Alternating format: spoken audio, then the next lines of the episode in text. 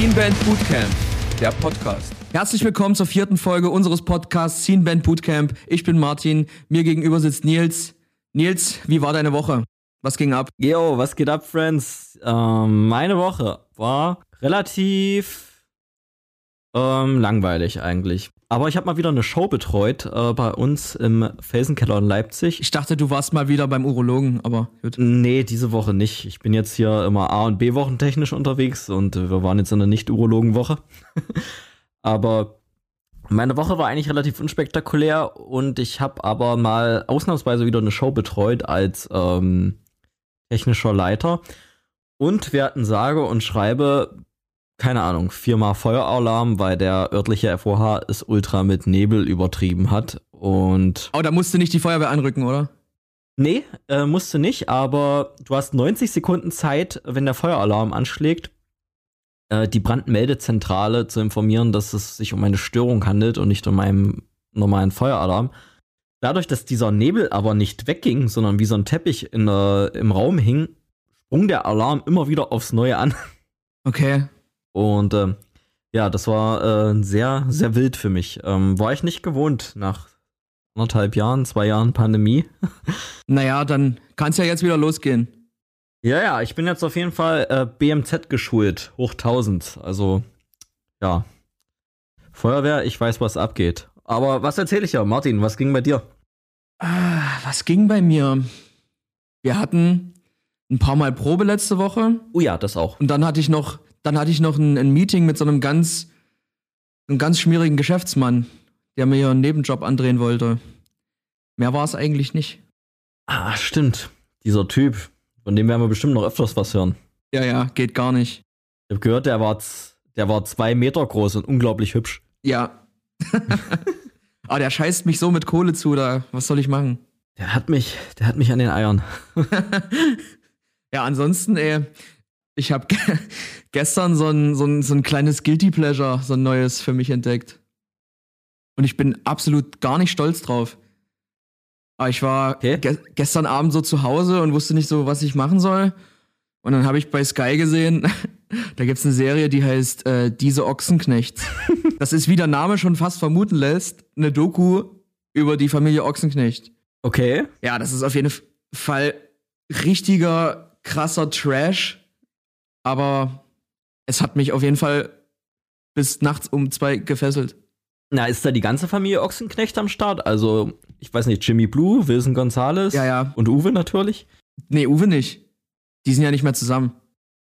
Ach so. Ach, erzähle nicht. Aber, aber schon ewig. Also, das Ding ist ja, die, die Cheyenne, die hat ja ein Kind bekommen mit einem Typen, mit dem sie jetzt in Wien, äh, nee, in, in, in, in äh, Graz wohnt und die haben einen Bauernhof und da sind die anderen immer am Start und der Jimmy Blue hat jetzt auch ein Kind bekommen mit einer äh, Influencerin, die das, die sich haben sich dann getrennt und die hat das alles übelst äh, in der Öffentlichkeit zertreten und so ein Scheiß. Also wie gesagt, richtiger Trash. Ich bin nicht stolz drauf, aber was willst du machen?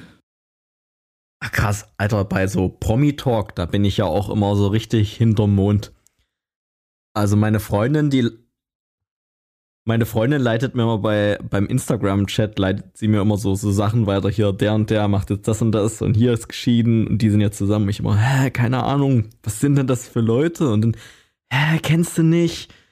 Der und der und war hier, keine Ahnung, so und so und in, in der Sendung und in der Zeitung. Ich immer, naja, keine Ahnung, kenne ich nicht. Wer ist denn das? Geil. Aber was ich halt witzig finde, die, die Ex-Freundin von dem Jimmy, die hat ja äh, das so hingestellt, als wäre die Familie die übelste Sekte und die, die Mutter wäre so, so ein richtiger Drachen, die alle kontrolliert und manipuliert und so. Und dann sitzt natürlich diese Natascha Ochsenknecht da in der Doku und erzählt, dass das halt alles gelogen ist und heult. Und dann siehst du so im Abspann laufen äh, Executive Producer Natascha Ochsenknecht. Geil. Die wird bestimmt ganz, viel, ganz viel Schlechtes über sich erzählen in der, in der Serie. Uh, ich muss sagen, meine ähm, seltene und letzte Berührung mit der Familie war, dass ich Wilson Gonzalez im Lords of Chaos Film gesehen hatte. Auf jeden Fall, ja. Äh, ja, der auch sehr entertainend war. Wer den Film noch nicht gesehen hat, äh, kann ich empfehlen. Aber die Rolle, die er da gespielt hat, das war doch wirklich die allerletzte Dulli-Rolle. Der hat ja wirklich zehn Wörter gesagt oder so. Ja, also die Rolle hätte natürlich jeder spielen können, Ja. der irgendwie lange Haare gehabt hätte, aber ja, äh, Credit where credit is due. Der ist auch so ein bisschen so in der, in der Underground-Rock-Szene unterwegs. Der hat da auch irgendwie so ein, in so einem Musikvideo mitgespielt. Ja, der ist öfters mal am Start. Den siehst du auch in Berlin oft auf Shows und beim, beim Force stand der, glaube ich, neben mir. Ähm, ich hatte auch keine Ahnung, wer er ist und dann haben wir alle gesagt, jo, guck mal da, Wilson Gonzalez und ich, wo, wo? Keine Ahnung, ist er da vorne? Dann, nein, Nils, direkt neben dir. Und du hast die ganze Zeit geguckt, ob da jemand Volleyball spielt. ja, gen- genau. Ach, ein richtig guter Castaway-Querverweis. Ja, also wer es nicht verstanden hat, dann hoffentlich spätestens jetzt. Ja, wir verrennen uns ja ein bisschen in den Ochsenknechts, ne? Also, Genau, erst meine Genitalien, dann die Ochsenknechts. Ich sehe da ein Muster. Ja, also gen deine Genitalien und Ochsen, das, der, den, den Vergleich, den kann ich sehen. Äh, okay, ähm, wie komme ich jetzt hier wieder raus und schaffe eine Überleitung? Ähm, Genitalien. Wir fahren gen Italien. So könnte man da jetzt rauskommen. Geil, ich, äh, ich habe wirklich auch überlegt, ob ich äh, im, im Sommer mal nach Italien fahre, nach Siehste? Sizilien oder so. Naja, ab nach Sizilien. Genau, aber bevor ich nach Sizilien fahre, Martin, uns haben noch Leute geschrieben. Die wollte ich eigentlich noch vor unserem Sizilienurlaub beantwortet haben. Stimmt. Äh, ja, uns haben Leute geschrieben. Was ich aber noch vorher sagen wollte. Also, ich habe noch ein paar Einsendungen bekommen, was witzige Heckscheibenaufkleber angeht. Aber eins wollte ich noch nennen, weil das so gut zu, zu Nils passt. Er hatte ja in der ersten Folge so ein bisschen über Angeln abgehatet. Und ich habe in Brandes auf dem Netto-Parkplatz einen riesigen Heckscheibenaufkleber gesichtet. Und da steht drauf: Angeln. Was sonst? Den sehe ich eigentlich an deinem Caddy, Nils. Okay. Das wollte ich noch loswerden. Uns wurden wieder Fragen geschickt. Ich äh, will nur noch mal dazu sagen, also es gibt Fragen, nicht, dass ihr denkt, wir übergehen die oder ignorieren die. Äh, die könnt, da könnten wir wirklich eine ganze Folge drüber machen und werden das sicherlich auch tun. Und wir ignorieren das nicht, wir lesen alles. Und deswegen werden wir halt auf manche jetzt in diesen kurzen Fragerunden immer nicht eingehen. Ich fange dann mal an mit der ersten Frage, die ich rausgesucht habe. Die lautet, was würdet ihr machen, wenn ihr keine Musiker wärt? Das kann ich mir bei dir halt wirklich so gar nicht vorstellen. Außer du wärst Angler. Okay, ich war leider äh, nie Angler, auch nicht in Kindertagen, was ja durchaus prominent war bei vielen Kids so in meiner Klasse auf dem Dorf. Ja, was willst du machen? Ja, Moped schrauben oder angeln? Genau. Und es ist eigentlich auch eine recht äh, gruselige Frage, weil ich habe angefangen, mich für Musik zu interessieren, da war ich so 14. Demnach wäre ja meine Referenz mein 13. Lebensjahr oder die Zeit, als ich 13 war, davor. Und äh, was habe ich da gemacht? Und jetzt wird's auch richtig ähm, traurig. Du hast mit Drogen gedealt. Nee, nee, das wäre viel zu dangerous gewesen. ähm, ich saß echt, wenn andere Kids draußen waren und äh, ihre erste Beziehung hatten oder so äh, Erfahrungen mit dem anderen Geschlecht gesammelt haben oder dem eigenen, wer weiß. Ich saß in, meinem, in meiner kleinen Butze, auch bei 30 Grad im Juli, und ich habe kleine Zinnsoldaten bemalt mit Ölfarbe und habe Dioramen gebaut. Wirklich? Ja, ja, da gab's ja immer so von den napoleonischen Kriegen und von Rittern und ähm, da gab's von Revell, hieß glaube ich diese, diese Mo äh, Modellfirma. Gab's auch mal bei Spielemax im Ratze. Bin ich immer mit meinem Taschengeld ins Ratze gefahren und hab mir bei Spielemax von Revell so Modelle und Dioramen Zubehör gekauft und hab das so bemalt mit den offiziellen Farben, die es dazu gab. Ja, richtig, richtig traurig und das konnte ich stundenlang machen und meine ganze Bude stand auch so voll mit so, wie du es so von, äh, wie, äh, so von, ähm, wie heißt das denn hier, von Miniaturzügen kennst, so, so, so kleine Plastikbäume und Häuser und so weiter. Da stand meine ganze Bude voll mit so kleinen Dioramen, so mit Bäumen und Sträuchern und dann waren da so Ritter drin und so weiter. Das habe ich wirklich meinen ganzen Sommer 2001 gemacht. Und Ach du Scheiße. hätte ich Musik nicht gefunden, keine Ahnung, ich, ich würde das heute noch machen. Ich wüsste nicht, keine Ahnung. Du wärst vielleicht so einer, der irgendwie tausend Puppen in seiner Wohnung hat und mit denen redet und so. genau, genau. Du musst ja, du musst ja wirklich äh, den Typen von Blink 182 unfassbar dankbar sein. Ja, also das, äh, keine Ahnung, nicht auszumalen, was ich heute für ein Erwachsener wäre. Ich hätte wahrscheinlich ein kurzes kariertes Hemd an, kleinkariert und Sandalen und würde wahrscheinlich nur zum äh, Brötchen holen vor der Tür gehen. So. und ähm, ich wüsste auf jeden Fall nicht, was Liebe ist. Ich wüsste nicht, was Musik ist, aber ich hätte auf jeden Fall sehr viel Zeit für mich gehabt. Äh, traurig. Vor allem, vor allem hat sich ja auch dein ganzes äh, Berufsleben danach da, äh, darauf, äh, das basiert ja darauf oder hat sich daraus entwickelt. Ja, voll. Also, keine Ahnung, was ich noch alles verpasst habe in meinem Leben. Ich bin ja auch nur zur Musik gekommen, weil mein Onkel zu mir gekommen ist und so gemeint hat, ja Nils, ey, du hast doch einen Computer. Und ich so, ja, hab ich. Und dann, ist das ein Computer mit Internet damals? Ich so, ja, ja, das ist jetzt so ein neues Ding mit Internet. Ich habe Angst, was jetzt kommt. Und dann hat er gesagt, du musst mal Musik downloaden, das ist jetzt das neue Ding. Ähm, dann hat er mir hier so eine Napster, so einen Napster-Ableger auf meinen Rechner gezogen und dann hatte ich das halt so. Und dann, äh, keine Ahnung, Büchse der Pandora war offen, okay, jetzt habe ich das schon. Was ist denn jetzt geile Musik? Und dann, ähm, keine Ahnung, die Glotze lief nebenher. Ah ja, hier, äh, Rock'n'Roll, let's go. Und dann äh, alles, was so an Gitarrenmusik lief, äh, runtergeladen. Und tja, jetzt bin ich hier und mach den Podcast. Schöne Scheiße. Geil. Aber naja, ähm, genau, meine Modellbau und äh, kleine Soldaten am Malphase ist vorbei. Aber Martin, wäre es bei dir noch gruseliger gewesen? Nee, gar nicht. Also zumindest fände ich es ziemlich schwierig, noch gruseliger zu sein. Als ich, ich stelle mir jetzt wirklich gerade so einen, so einen Mitte 40-jährigen Typen vor, der in einer Wohnung voller Puppen wohnt. Nee, also bei mir war es ja so, äh, dass ich immer super Sport interessiert war, schon immer und auch immer Sport gemacht habe. Das hat sich jetzt äh, mit meiner Kniegeschichte beim Football erledigt, aber ich wäre wahrscheinlich jetzt irgendwie tätig in unserem Footballverein als was auch immer, Coach oder irgendwas Technisches oder sowas. Oh, aber Coach Martin, das hat doch Grip, oder? ist noch nicht, noch nicht vorbei, deine Träume zu verwirklichen. Ja, also ich, ich weiß nicht, ob das so mein Ding wäre, weil ich bin jetzt auch nicht so der Kinderfan. Ja, du kannst doch mit den Erwachsenen anfangen.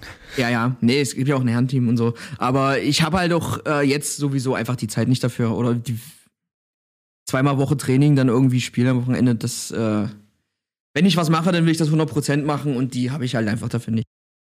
Okay, aber jetzt, angenommen, du hättest Zeit, ist dafür überhaupt ein Markt da? So Jugendfootball in Ostdeutschland, Leipzig? Du würdest dich sehr wundern, glaube ich. Okay, weil ich habe echt nur so Fußball immer so auf der Latte, dass das äh, so richtig hart gefeiert wird. Ja, das ist, äh, ja, klar, eben Mainstream. Aber genauso wie irgendwelche Mainstreamer wahrscheinlich nicht unsere Szene auf dem Schirm haben, die ja trotzdem riesengroß ist für uns, äh, haben irgendwelche Fußballer die Football-Teams nicht auf dem Radar. Also mittlerweile gibt's ja drei Football-Teams in Leipzig. Ah, okay. Ja. Okay, okay. Ich wollte früher als Kind wollte ich auch immer Football spielen, nachdem ich den Film äh, gesehen habe. Äh, The Little Giants. Little Giants. Und da hast du dir gedacht, also es kann wirklich jeder Football spielen. Genau, ja, das waren auch so, so Loser-Kids, die haben dann da so eine Football-Mannschaft äh, gegründet. Und, Ja, ich, ähm, ich kenne den Film, den. Genau, der hat mich auch sehr geprägt. Aber dann hatte ich auch zum Geburtstag habe ich auch so meinen ersten Football geschenkt bekommen. Aber keine Ahnung, damit in meiner zweiten Klasse auf der Matte gestanden und alle dann, hä, was ist denn das? Spiel Fußball. Da Hat sich das dann halt nie durchgesetzt so irgendwie. Da hatte ich dann mit der Band hatte ich dann mehr Glück, äh, ja, dass man da irgendwie zwei, drei Leute findet, die sich dafür auch interessieren. Ja. Okay, kommen wir zur zweiten Frage. Äh, Rituale vor Shows. Also ich selber habe keine. 2008 wäre noch das Ritual gewesen, möglichst viel zu trinken. Hm. Ähm, das habe ich jetzt ad acta gelegt. Wer äh, da Lust auf viele lustige Geschichten hat, siehe Folge 3 unseres Podcasts. Und eigentlich habe ich selber keine Rituale vor der Show. Manchmal spiele ich mich ein bisschen warm.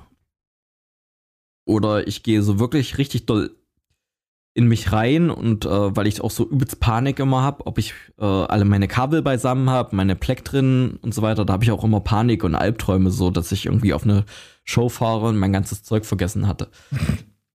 äh, hatte ich aber auch früher in der Schule immer so Albträume, dass ich so ohne meinen Ranzen oder ohne meine Schu äh, Schuhe in die Schule komme und alle lachen mich aus. Ähm, das, äh, ja, verträgt sich da gut weiter. Aber sonst habe ich selber keine Rituale, nichts krasses. Aber wir haben eine Show im Saarland gespielt mit so einer Band. Und da weiß ich noch, dass die Band, die vor oder nach uns gespielt hat, das war noch mit Blanc damals, hat so ein Typ übelst inbrünstig an so einem mega ekligen Stofftaschentuch gerochen.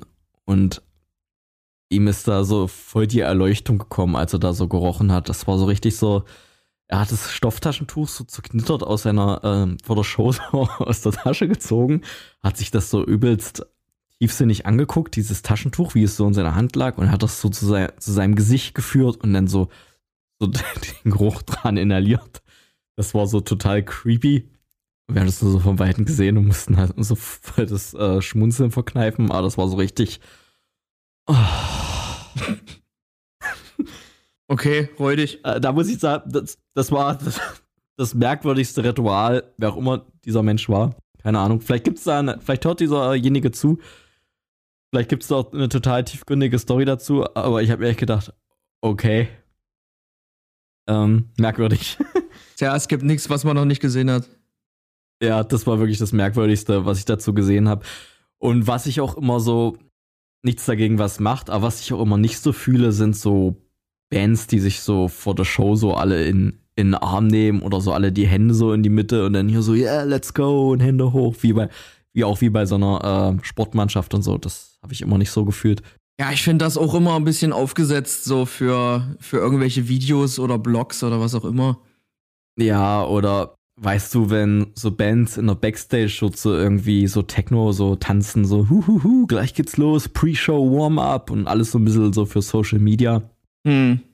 Also keine Ahnung, wer es macht und wen das, äh, wen das Feuer gibt. Äh, gerne, gerne. Also nichts dagegen, aber da wäre ich auch immer so ein Typ, der da so, so null inne geht. Was ich vielleicht tun sollte, wäre mal so irgendwie so, so Springseil hüpfen oder so ein paar Hampelmänner machen, dass ich nicht gleich so den Muskelkater des Todes hätte nach einer ersten Show. Das würde mir vielleicht mal tun, wenn ich mir das angewöhne. Aber naja, genau. Martin, was hast du erlebt? Ähm, na, also ich selber bin vor Shows immer gern mal alleine. Also ich ziehe mich dann immer erstmal irgendwo hin zurück. Dann setze ich mir Kopfhörer auf und mache meinen Vocal Warm-up. Also jetzt bei Leaf-Shows zumindest, bei, bei Innerspace werde ich mich wahrscheinlich einfach übelst beklingeln oder so, weiß nicht. Bei Leaf-Shows muss ich immer ein bisschen drauf achten, dass ich nicht zu viel rede, nicht rumschreie und dass ich halt meine Stimme fit halte und so. Ähm, ja, und dann, dann dehne ich mich und dann setze ich, mache ich mir äh, Kopfhörer rein und baue unser Rack auf. Ja. Das ist es eigentlich. Früher haben wir immer mit äh, dem Drummer von All You Can Eat, haben wir uns immer, als er schon saß, kurz bevor die Show losging, haben wir ihm immer eine Faust gegeben. Nur ihm. Keine Ahnung mehr warum. Aus war so, ja. Ansonsten bin ich nicht so der Ritualtyp. Okay, das haben wir bei Storyteller auch so gemacht. Da haben wir immer alle noch mit dem Drummer abgeklatscht. Aber das hatte ich auch nie so als Ritual so gefühlt, sondern so eher als juhuhu, jetzt geht's los. Also das hat jetzt eigentlich keinen tieferen Sinn. Und ich finde eigentlich, Rituale haben ja eigentlich meistens einen tieferen Sinn. Aber das wäre jetzt schon so. Bei Leaf hast du schon wahrscheinlich eher, brauchst du schon so eher eine Stimmung, weil du da ja auch singst. Ja. Während du jetzt bei Inner Space vielleicht eher ähm, nicht so, keine Ahnung, eher nicht so einen Film schieben müsstest. Ja, genau. Also könnte ich mir jetzt vorstellen, ich bin ja nicht du und kein Sänger. Nee, also ich, ich, ich versuche mich da schon ein bisschen einzuweiben und, und ein bisschen meine Ruhe zu kriegen von irgendwelchen Assis, die da rumbrüllen und sich, sich besaufen oder so. Genau. Weil das, das nehme ich schon ernst. Genau, es wäre ja auch mega unauthentisch, wenn du da den äh, Klassenclown machst und dann mit tiefgründigen Texten über Verlust und Schmerz äh, um die Ecke kommst. Genau. Das ist wahrscheinlich eine äh, nicht ganz so nachvollziehbare Achterbahnfahrt der Gefühle, denn, die du denn da entfachst. Also von daher glaube ich auch, Keep It Straight ist wahrscheinlich das Beste. N nur danach bin ich dann immer, Wuh! es ist vorbei. Ein richtiges Woo-Girl. Ich hab's geschafft.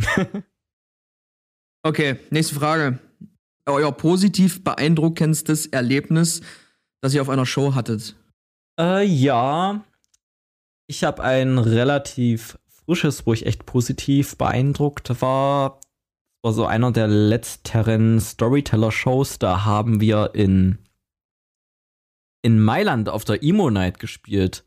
Und das war, glaube ich, mit Storyteller unsere einzige und letzte Italien-Show. In Italien gefahren sind sie da. In Italien, ja. In Italien waren wir. Und wir sind zwölf Stunden hingefahren. Ich war mega im Sack. Das war auch die letzte Show von so einem, ich will jetzt nicht Tour sagen, aber wir haben vier Shows gespielt. Es hat sich tourig angefühlt. Es war halt die letzte Show. Meine sauberen Sachen waren alle. Ich war ziemlich im Sack. Und ja, war auch ziemlich die Luft raus. Und dann kamen wir da an und es war alles geil. Also da war schon so ein bisschen Herbst. Das war Ende September. Da war in Deutschland schon. In Deutschland gibt es ja auch nur zwei Jahreszeiten, Sommer und Regen. Und äh, da war in Deutschland schon voll Mistwetter und schlechte Laune und aufkommende Erkältung. Und dann hier, zack, Mailand, äh, geiles Wetter, richtig geiler, richtig geiler Vibe da vor Ort. Dann war halt die Emo Night äh, Aftershow Party. Ja, prädestiniert, da die Sau rauszulassen ohne Ende. Dann gab es halt einen ganzen Kühlschrank voller Suff für die Bands. Das war ja dann auch, äh, da bin ich ja auch zu haben. Und dann war die Show einfach ultra, ultra voll mit Leuten und alle sind mega abgegangen. Und gerade wir bei Storyteller, wir hatten es immer so ein bisschen schwer, wenn wir nicht für fette Bands eröffnet haben, so das Publikum rumzukriegen. Gerade in Deutschland spielt es ja sehr viel vor Hardcore-Publikum, die nicht so Bock auf Pop-Punk haben. Und das war da halt gar nicht so. Da hatten alle Shirts von einschlägigen Bands an und alle haben uns da echt, ähm, echt äh, abgefeiert, so vom ersten Song an. Und das war echt balsam für die Seele. Und ähm, ja, das zu haben, wenn du zwölf Stunden im Auto sitzt, das fand ich schon besonders. Das war richtig, richtig geil. Also mein Herz schlägt für Italy. Das war richtig geil. Und ja, Martin, bei dir? Naja, ich sag mal, wir haben 2013 auf dem Mehr One Festival gespielt und das war zu dem Zeitpunkt so, würde ich jetzt mal sagen, die größte äh, Produktion, bei der wir je aufgetreten sind. Ja, und das fand ich einfach schon mal ein mega geiles Erlebnis, dort hinter die Kulissen zu blicken und dort Teil davon zu sein. Und dann kannst du dir da im Backstage rumlaufen und dann triffst du da auf jeden Fall ziemlich große Bands und, und kannst da äh, auf die Stage von hinten äh, gehen und die, die Show ansehen und all sowas. Und ja, das war eine sehr coole Erfahrung. Auch wenn man natürlich äh, bei solchen Sachen immer merkt, dass man da das allerkleinste Zahnrad im Getriebe ist. Aber es ist doch besser, das kleine Zahnrad bei einer wirklich großen Nummer zu sein, als immer das größte Zahnrad bei ganz vielen kleinen Nummern zu sein. Ja, nee, wie gesagt, deswegen ja auch eine äh, ne, Erfahrung, die mir da in Erinnerung bleiben wird, weil es einfach ein wirklich cooler Tag war. Das gibt's auch gar nicht mehr, das Festival, oder? Nee. War eigentlich mal geil, aber die haben dann irgendwann aufgehört. Keine Ahnung. Warum. Genau, also weißt du ja sicherlich am besten, warum. Tja, zu wenig Leute, zu viel Geld. Hashtag Destruction Derby. Oh ja. Was eine Zeit. Genau. Die äh, vierte Frage. Bands, deren Erfolg ihr nicht verstehen könnt. Okay, das haben wir ja schon ein bisschen vorbesprochen in unserer Vorbesprechung. Tja. Und wie gesagt. Das haben wir vorbesprochen in unserer Nachbesprechung. no hate, aber ich rall Rammstein nicht. Keine Ahnung. No hate, aber ich hasse Rammstein. no, hate, aber keine Ahnung. Ich würde nicht sagen, dass ich Rammstein hasse, das ist nicht der Fall. Aber ich rall die Band nicht. Keine Ahnung, ich check's nicht. Und jedes Rockmagazin, jeden Rock-Guru, den du anschaust, oder keine Ahnung, jeder Mensch, der Ahnung von Rock hat, zieht immer die Rammstein-Karte als das Maß aller Dinge und du liest Rammstein hier und da und ausverkauft nach einer Hundertstel Sekunde und eine Fantastilliarden Tickets immer wieder weg. ich schneid's nicht. Keine Ahnung. Die Band ist so omnipräsent überall und jeder jeder ist quasi verpflichtet, die geil zu finden. Und ich, ich check's nicht. Ich höre die Mucke an und die prallt an mir ab wie eine Wasserstandsmeldung. Ich, ich check's einfach nicht. Keine Ahnung, die Band spricht eine Sprache, die ich nicht verstehe oder. Okay, krass. Also. Weiß ich nicht. I don't, I don't get it. So, weiß ich nicht. Also ich persönlich war auch schon live bei Rammstein 2018 oder so. Da bin ich mit meinem Freund Kevin Mike extra nach Österreich gefahren. Ja, weil es da halt easy war, Tickets zu bekommen. Und Wien ist halt auch ganz schön. Ähm, der, der USP bei denen ist halt einfach, dass visuell alles super krass und anders ist. Und die, äh, ich finde, die Texte sind wirklich auch immer sehr genial und es provoziert einfach. Okay, aber es provoziert aber nicht so sehr wie die Armee von Coverbands, die in Deutschland immer unterwegs ist. Uh. das ist dann nämlich der zweite Fakt an der Band ich glaube, die haben in Deutschland noch mehr Cover- und Tribute-Bands als Metallica und die Ärzte zusammen. Da magst du recht haben. Keine Ahnung, ich verstehe eh so das Konzept von Cover- und Tribute-Bands nicht so richtig. Dass man, sag ich mal, nichts eigenes raushaut und nur nachspielt, aber okay, ich meine, wer es macht. Diese Menschen spielen aber auf größeren Bühnen als wir und verdienen auch viel, viel mehr Geld damit als wir. Okay, das sind natürlich zwei Argumente, die ähm, ja, da sind mir natürlich die Hände gebunden, das jetzt noch weiter dumm zu machen, aber. Und du musst halt einfach, äh, okay, du musst äh, musikalisch sicherlich so fit sein, dass du das gut spielen kannst und dass es einigermaßen ähnlich klingt, aber du musst halt kreativ äh, wirklich absolut keinen Effort da reinpacken, damit Leute dich richtig hart abfeiern live. Ja, und das höchste Kompliment, das da jemand musikalisch macht, ist, ihr wart fast genauso geil wie. ja. Ja, also krass. Wie gesagt, bei mir ist halt Rammstein. Wie gesagt, ähm, wenn die, wenn die Band das verkauft und da äh, eine Arena-Tour nach der anderen dicht macht, ey, geil für die Leute. Äh, das supporte ich. Gerade das mit Musik zu erreichen. Wer bin ich, das dumm zu machen? Aber wie gesagt, ich verstehe es einfach nicht, wie das musikalisch zustande kriegt, äh, zustande geht. Genau. Ähm, aber naja, gibt es bei dir eine Band, die das auslöst? Ein ähnliches Gefühl oder ganz anders? Ja, ich musste eigentlich eine Weile überlegen aber dann fiel es mir wirklich wie Schuppen von den Augen. Ähm, bei mir wäre das Volbeat. Also ich weiß wirklich nicht, wo die herkommen. Also klar, rein geografisch, äh, die kommen aus Dänemark, glaube ich. Aber die waren auf einmal da und spielen seit Jahrzehnten, okay, vielleicht übertrieben, aber mindestens seit zehn Jahren auf jedem Festival und die gehen immer weiter höher im Billing. Die sind ja auch, wo sind die Headliner? Habe ich auch letztens erst wieder gesehen. Egal. Die spielen überall und die Mucke ist für mich absolut 0815, so richtige Egalmucke. Und dieser nasale Gesang hasse ich. Und wenn ich mir hier bei Spotify, ich habe das gerade offen, wenn ich mir da den Header von denen angucke, wie übelste Ronnies. Die haben alle hier irgendwelche komischen äh, Sonnenbrillen auf, die vor 20 Jahren schon nicht mehr cool waren. Oder irgendwelche Cowboy-Hüte und was weiß ich. Der, der, der, Sänger sieht, der Sänger sieht aus wie ein Pilot. also, ich verstehe es nicht. Und da, ich weiß noch, das war beim Full Force, ich weiß nicht welches. Da war ich ultra besoffen. Und da wollte ich dann vor und mir Volbeat angucken. Und dann musste mich mein Freund Benjamin bis mit da, äh, davor schleppen. Und er meinte immer, ich, ich bin gelaufen, als hätte ich gebrochene Beine gehabt und ich habe den kompletten Platz vermessen, aber egal. Äh, das hat erstmal nichts mit Volbeat zu tun. Aber dann waren wir da vorne bei Volbeat und ich habe mir die 30 Sekunden lang angeguckt und habe dann zu ihm gesagt, das ist voll scheiße. und dann mussten wir umdrehen und sind wieder eine Stunde zurückgelaufen, weil ich so langsam war.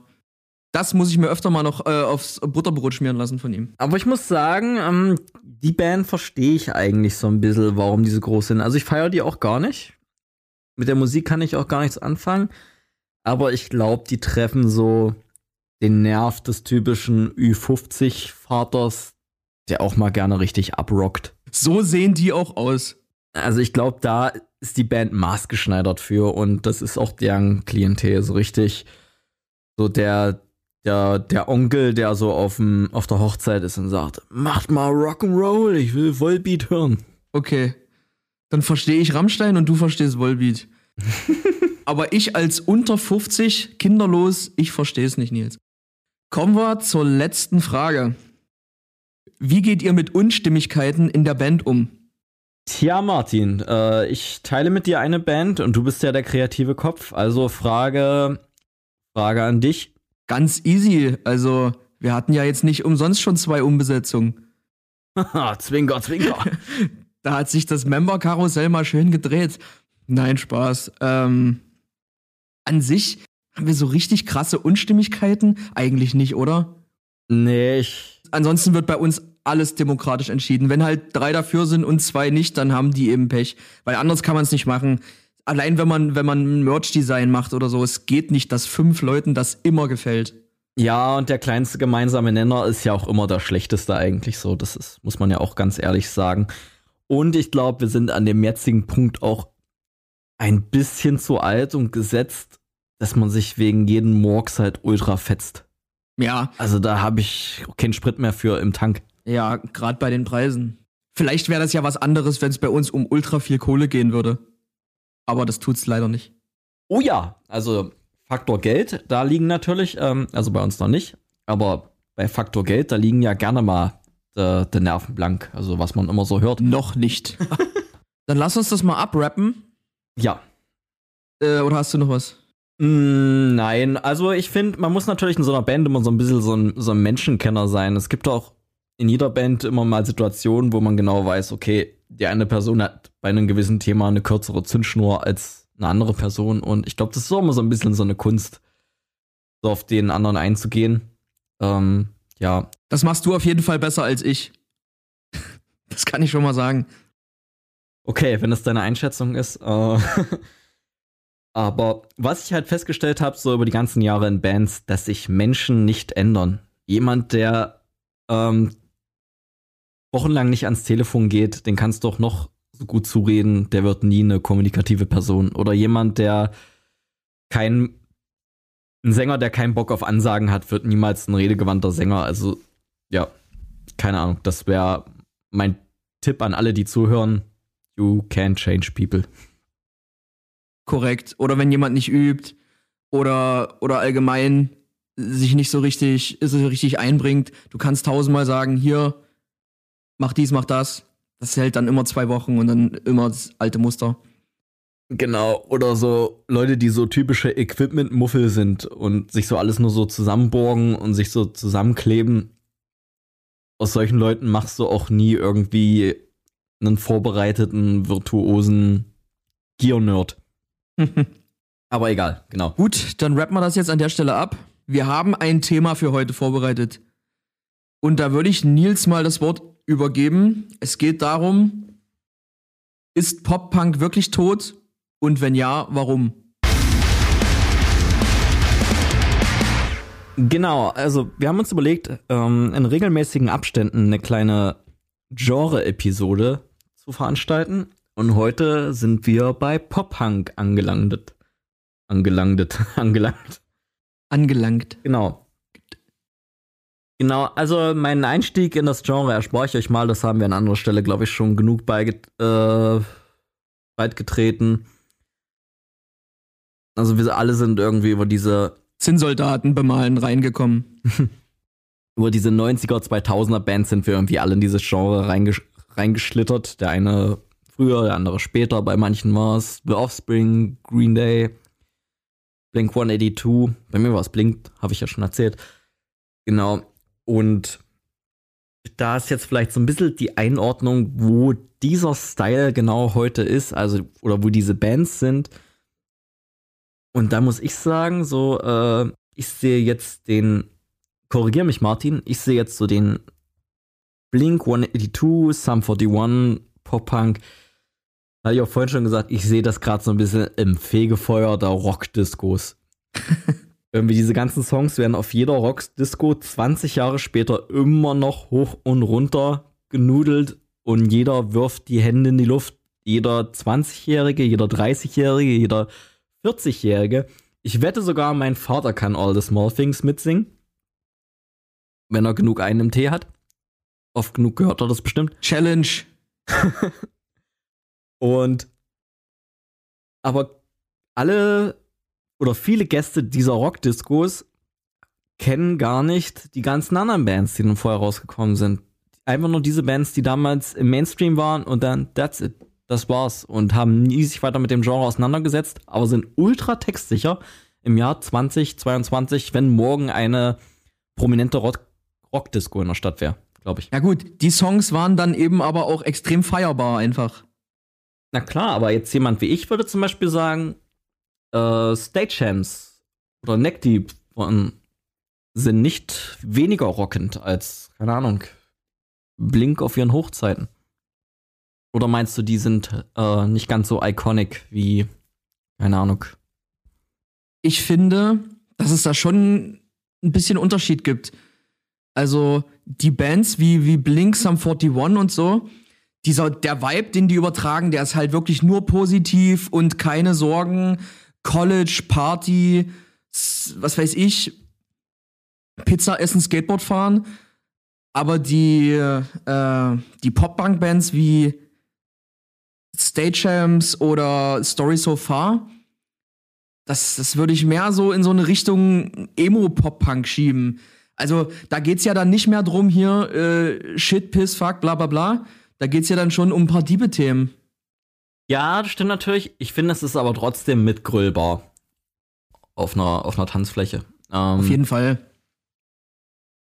Aber genau. Und zwar, da kommen wir eigentlich so ein bisschen so zum Punkt. Und ich finde, ab dem Punkt, das war bei mir so 2009, da hat bei mir so ein bisschen der Metalcore, den ich so gefeiert habe, hat bei mir so ein bisschen abgeflowt. Äh, das habe ich dann auch nicht mehr so gefühlt, weil ich auch fand, dass viele Bands sehr gleich klangen. Oh, was waren da alles so groß, Martin? 2009, 2010, da waren, glaube ich, so Attack Attack, Attack, Attack, Attack Asking Alexandria. August Burns Thread, The Devil Wears Prada. Genau. Day to Remember, okay, es ist nicht so Metalcore. Aber genau, die waren ja eher so ein guter Hybride vielleicht im besten mhm. Fall. Oh, das habe ich alles nicht, nicht, so, nicht so gefeiert. Da wurden auch in, in Deutschland wurden dann auch so Bands groß wie jetzt Electric Callboy.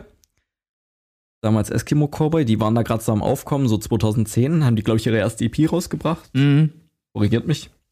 Ich korrigiere dich. Und hier We Butter, We Butter und gab's ja aus Belgien oder Holland gab's ja noch Haribo macht Kinder froh. Ach, Alles stimmt. So Crazy.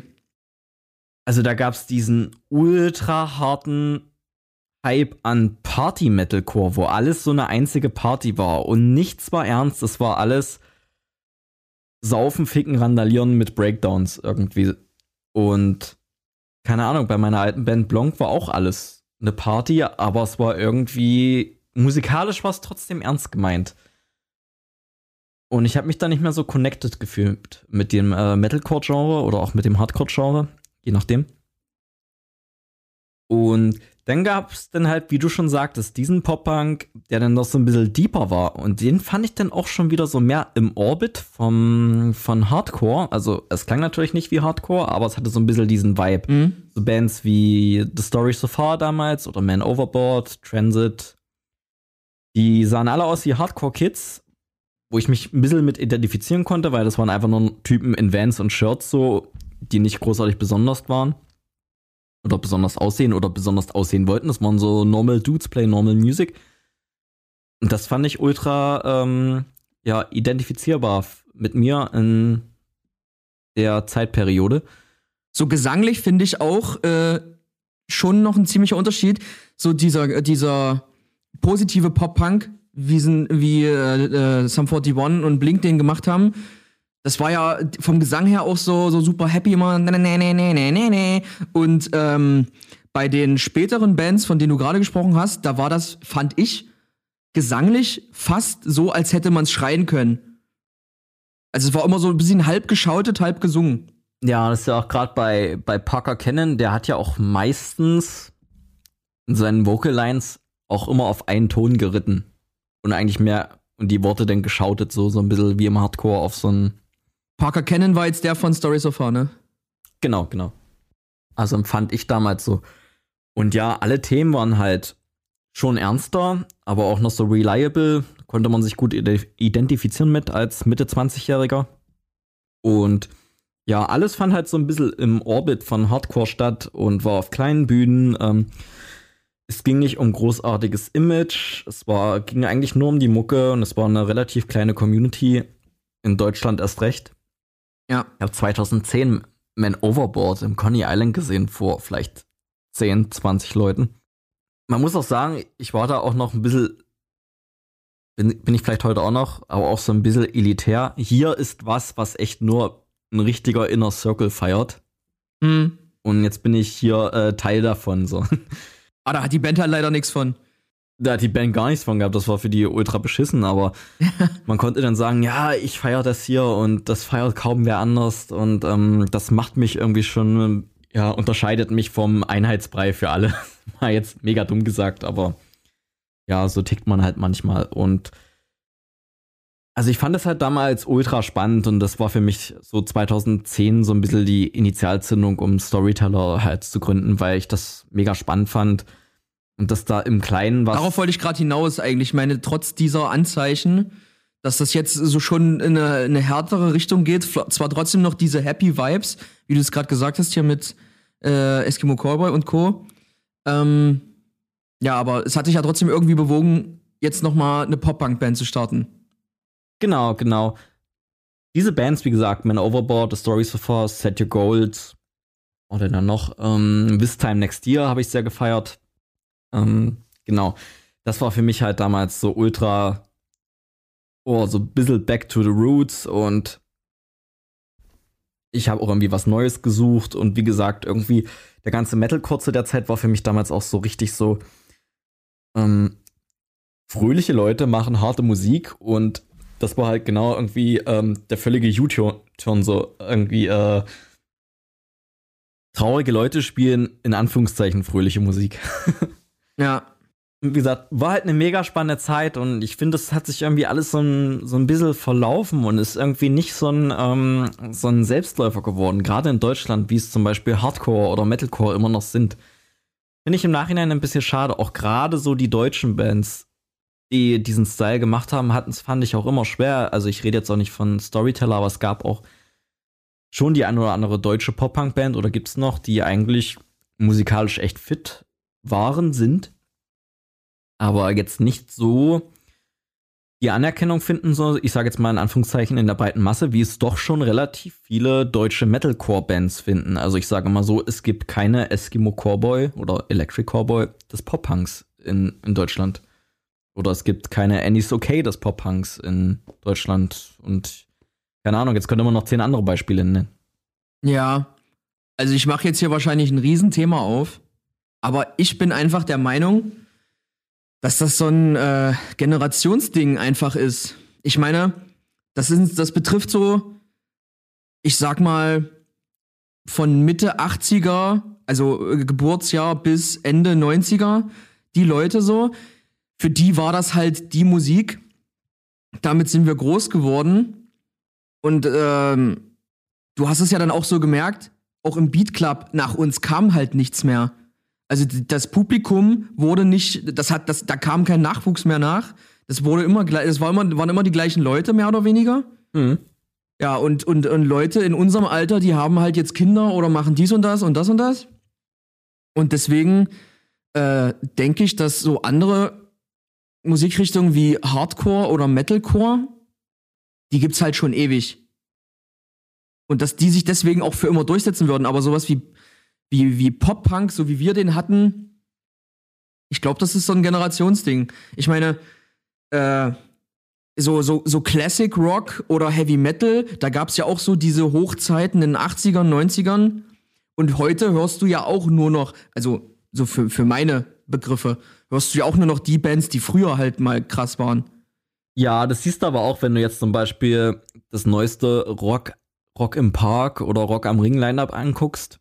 Da sind die Headliner, sind alles die großen etablierten Bands, die es irgendwie alle gefühlt schon 30, 40 Jahre gibt. Ja. Und darunter ist eigentlich fast nur noch Nische-Bands, wo du sagst, die kommen eigentlich aus dem Hardcore, aus dem Metalcore und so weiter. Denn das spielen doch in der zweiten Reihe schon A Day to Remember, Bring Me the Horizon oder, keine Ahnung, Schieß mich tot, die wir vor zehn Jahren noch im Werk 2 gesehen haben oder im SO36.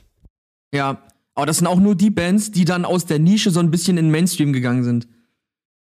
Genau, aber die Lineups rekrutieren sich ja jetzt nicht aus den neuen Bands, die wie The Red Hot Chili Peppers klingen oder aus den neuen Kaiser Chiefs oder Franz Ferdinand oder wen es da auch alles gibt. Franz Ferdinand? Franz Ferdinand? Nimmt man die so? Ich habe keine Ahnung. Fand ich auch immer furchtbar, die Band, by the way. Ja, ja. Also auch Indie, Indie ist auch äh, Salz in meiner Wunde. Und ganz furchtbar ist es bei mir auch deutschsprachiger Indie. Da ist das. Ich glaube aber, da gibt's auch eine richtige Szene, die wir null im Blick haben. Weil ich frage mich immer, wo spielen Indie-Bands? Aber wenn ich mir dann nur von irgendwelchen Indie-Bands äh, mal die Tourdates angucke oder so, da ist immer was los. Kann ich so sagen? In Also die, ich glaube, die, ich glaube, die blicken wir gar nicht, die, die Szene. Viele dieser Bands spielen in unserer aller Lieblingsvenue in Leipzig im Naumanns. Oh. Also ich sehe sehr viele Indie-Pop-Bands, Indie-Rap-Pop-Bands, die da spielen. Und da gibt es auf jeden Fall auch richtig, richtig dolle viel. Und wird auch gefeiert. Auch immer sehr junges Publikum und so weiter. Aber ich kann halt sagen, ich höre mir das alles immer mal so an, einfach nur, um nicht so out of touch zu sein. Aber ich rall es halt auch null.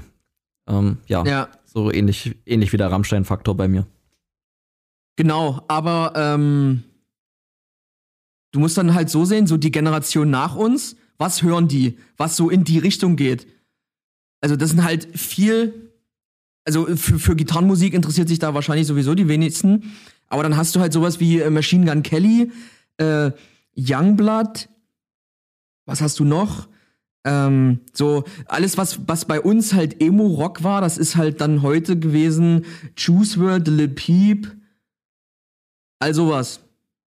Aber es ist halt alles so elektronischer äh, Trap-Kram.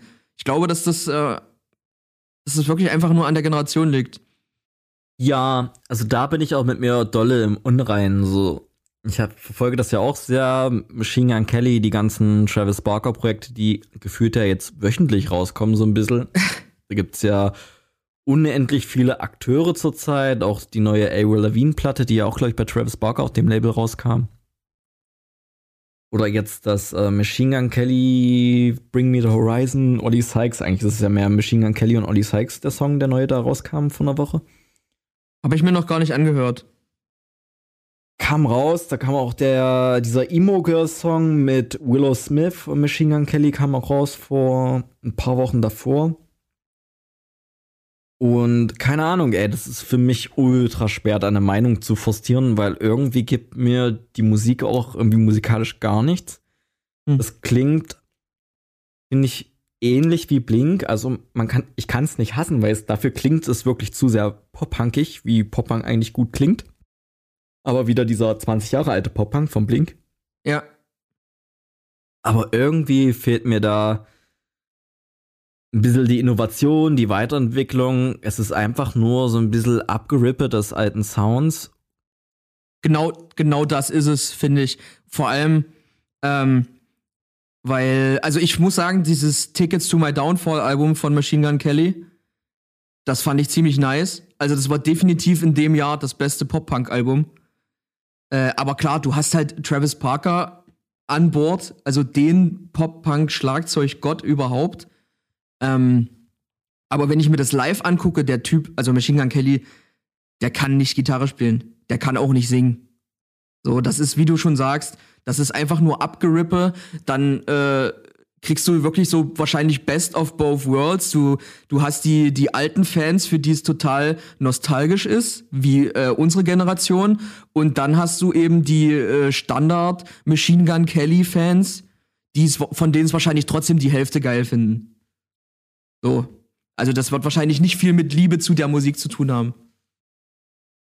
Ja, ich denke, was man auch bei der ganzen Sache ähm, nicht unterschätzen darf, dass die ganze Ästhetik und die ganze Aura und wie es aufgezogen wird, spielt da, denke ich mal, auch eine richtig hart große Rolle, weil du halt sagen kannst, ähm, okay, MGK mag den oder mag den nicht, aber er hat halt Star Power oder Star Appeal. Und die hatten halt die ganzen, keine Ahnung, die Stories of Our Stage Champs, die sind halt nicht solche solche Stars oder solche Characters so und ich glaube, das war auch so ein bisschen der Grund, sich so dieser 2010er Pop-Punk so ein bisschen so im Underground wieder, also ist ja nicht weg, aber der hat nie so seinen Mainstream-Durchbruch gehabt wie Blink, weil einfach die Stars gefehlt haben. So, das glaube ich ist da. Vor allem, wenn ich mich da an Stories of Far Shows erinnere, das waren halt wirklich so die richtigen Average-Typen und die haben sich 0,0 auf der Bühne bewegt. Vor allem der Sänger, der stand wirklich immer nur da. Und dann guckt dir Machine Ja. Gun Kelly, wie du schon sagtest, ey, der könnte nicht äh, mehr Star-Appeal haben. Also wirklich, mehr geht nicht. Und was der für eine äh, fucking Party auf der Bühne abzieht, das ist halt das, womit du Leute äh, hinterm Ofen vorholst, ne? Na klar. Und, und, nicht einfach nur so fünf, sorry, und nicht einfach nur so fünf Typen, die ihre Mucke äh, lieben. Ja, genau. Und die spielen halt das komplette ähm, Prominenten einmal eins. Er hat den Megan Fox als Freundin oder Frau mittlerweile. Die sind verlobt. Ist dann bei den verlobt, okay. Ähm, dann sind die auch noch bei diesen ganzen Celebrity High Society Events sind die am Start. Die haben die das Blitzlichtgewitter auf dem roten Teppich etc. pp. Äh, davon ist ja der, wie wurde es noch nicht gen genannt, äh, der Sadboy Pop Punk der 2010er Jahre war ja da immer weg. Also, oder hätte nie ansatzweise ran. Nach dem Begriff habe ich die ganze Zeit gesucht. Also, da konnte diese ganzen Bands aus dem Hardcore-Orbit konnten da ja nie ranreichen, was er ja sich im Hip-Hop aufgebaut hat. Oder jetzt, man, kann, man muss ja auch mal weggehen von MGK, man kann ja auch Willow Smith, die jetzt mit Avril Lavigne auch einen Song gemacht hatte. Avril Lavigne war ja auch nie weg vom Mainstream, hatte eigentlich immer konstant released. Aber sie selbst war meiner Meinung nach weg.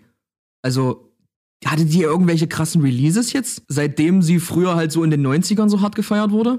Aber jetzt kommt sie, wie du schon sagst, äh, mit diesem äh, Pop-Punk-Ding wieder, mit Travis Barker zusammen ja auch. Und auf einmal, äh, boom. Also sie war, glaube ich, auf jeden Fall eine Weile weg vom Radar, hat aber ähm, immer konstant Alben rausgebracht. Ja, vielleicht hat man das hier in Deutschland nicht so auf dem Schirm gehabt, weil man hier nur Skaterboy kennt und Complicated vielleicht noch. Aber so richtig weg war sie, glaube ich, nie. Oder selbst wenn sie weg war, ich glaube, für so einen Star ist es auch mit einem Fingerschnippen gemacht, wieder im Rampenlicht zu stehen, wenn man so eine Legacy hat. Ja, okay. Also für mich persönlich war sie dann halt medial nicht besonders präsent.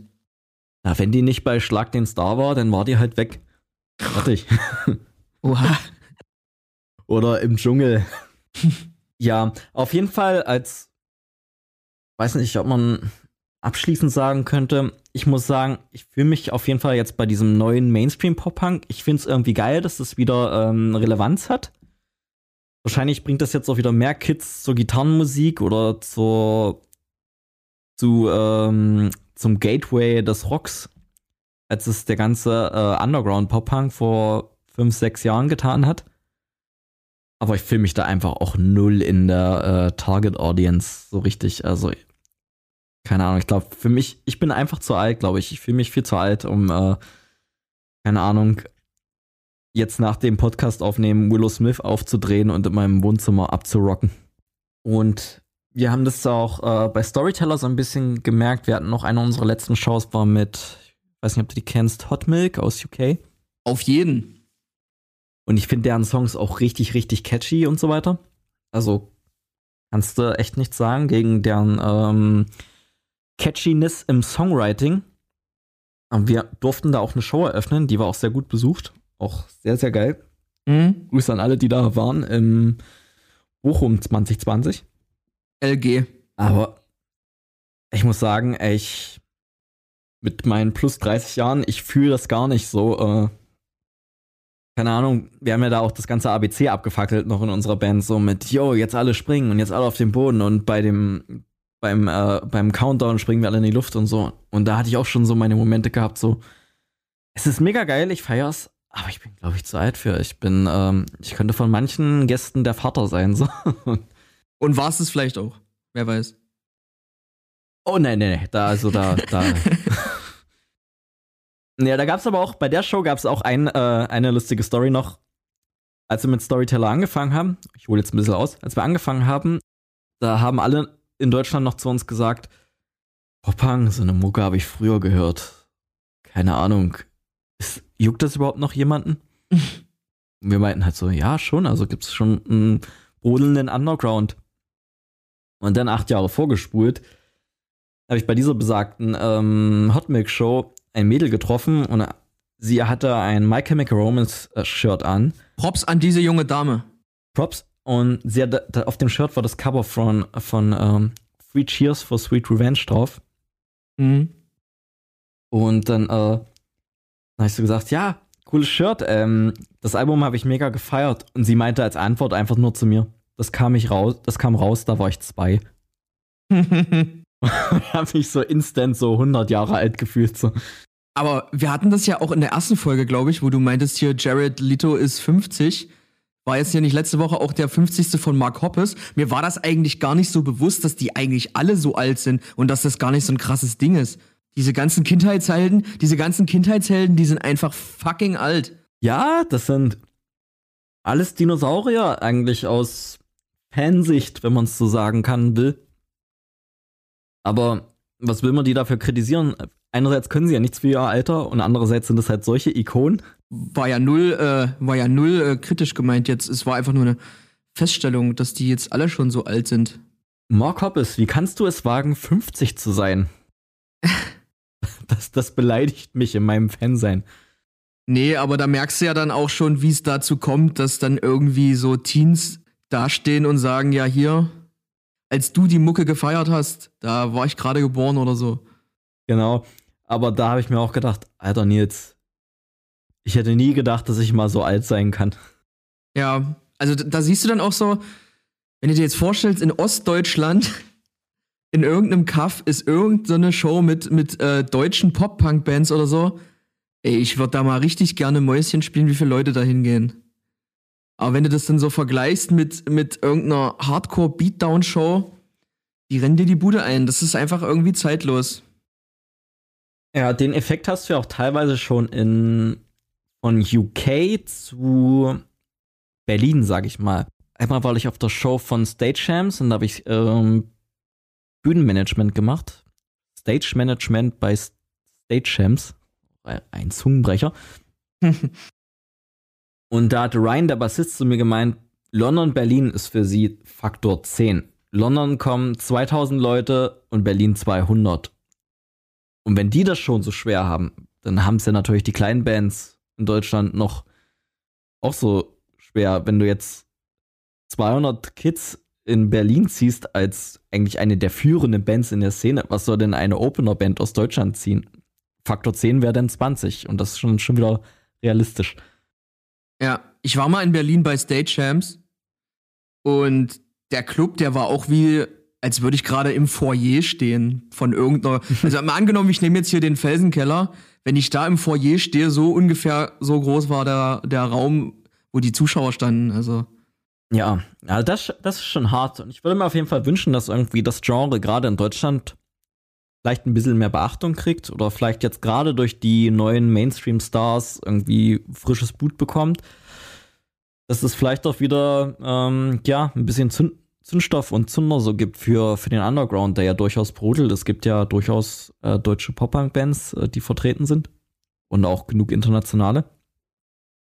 Und ja, vielleicht tut der aktuelle Mainstream da ein bisschen sein Übriges und bringt frisches Blut äh, in die Szene. Sonst, ähm, genau, stehen wir in 20 Jahren da und äh, schauen uns als 50-jährige Stagehams an. Und dann gibt es dann auch krasse nostalgische äh, Ansagen wie, ja, der nächste Song geht raus an alle OGs. Und wir so, äh. und, genau. und, der Sänger, und der Sänger sitzt im, äh, in, einem, in einem Rollstuhl auf der Bühne, so, weil er keine Kraft hat mehr zu stehen. Genau. Einerseits aber auch witzig, wenn es dahin gehen würde. Es, ich, ich glaube, das, das kommt uns jetzt so alles so vor, als würde es sterben aus irgendwelchen Gründen. Aber es ist wahrscheinlich absolut der ganz normale Lauf des Lebens. So. Unseren Eltern ging es wahrscheinlich ganz genauso mit der Mucke, die sie damals gefeiert haben. Und jetzt sind das halt alles irgendwelche Dinos. Hast du da zum Beispiel ein Beispiel von deinen Eltern, was die für Mucke gefeiert haben hätten? Oh. Also bei meinen Eltern ist es ganz schwierig. Die haben halt so ein, die hören halt Radio im Endeffekt. Also und wenn, wenn wir bei äh, coolen Konzerten waren, dann habe ich das immer irgendwie so ge geforst. Also ich war mal mit meiner Mutter bei, bei ACDC, dann war ich mit meinen Eltern bei Phil Collins, sowas halt. Die typische 80s-Mucke halt. Sowas hören die. Aber die würden wahrscheinlich jetzt nicht aktiv auf solche Konzerte gehen, wenn ich jetzt nicht ankommen würde und sage, hier, dies und das. Aber hast du da auch immer äh, Selling Points verkauft, wie, ja, lass mal zu ACDC gehen, die liefen auch schon mal im Radio oder war da auch denn ein Eigeninteresse da? Nee, das ist schon, da ist schon Eigeninteresse da. Wenn ich, wie gesagt, wenn ich äh, sie mit dem, mit dem Gesicht da reindrücke, aber die würden jetzt nie gucken, wo läuft was, wo spielt wer und bla. Ah, okay. Also da ist es bei meinen Eltern echt schwierig. Ich, ich habe da ja auch eher so äh, für Eltern allgemein gesprochen. Ich, überle ich äh, erlebe da immer bei meinen Eltern so äh, gerade Tendenzen. Also meine Mutter ist auch ultra so in den Metalcore reingerutscht. Also ich glaube, The Plot in You und Bring Me the Horizon sind ihre Lieblingsbands. Auch My Chemical Romance. Es kam irgendwie so von alleine, irgendwie im Schweif von vom Fansein ihrer Kinder. Weil du gerade sagst, Bring Me the Horizon, eigentlich können wir die Folge hier ganz easy abrippen, indem wir sagen, Pop-Punk war in Deutschland bei den Bands nie groß beliebt, weil Bring Me the Horizon nie Pop-Punk gemacht hat. Punkt. Genau. Weil im Endeffekt wurde ja immer das gemacht, was Bring Me the Horizon gemacht hat. Aber okay. Fahr fort. Genau, genau. Und ich habe jetzt nur bei meinen Eltern halt festgestellt, meine Eltern sind auch wesentlich mehr auf Konzerte gegangen, seitdem ich ähm, als Stift hier angefangen habe, auf Konzerte zu gehen und ich quasi meine Eltern belauert habe, mich jede Woche nach Berlin zu fahren, als ich noch keinen Führerschein hatte mit irgendwie 15, 16. Was sie dann auch sehr, sehr oft gemacht haben.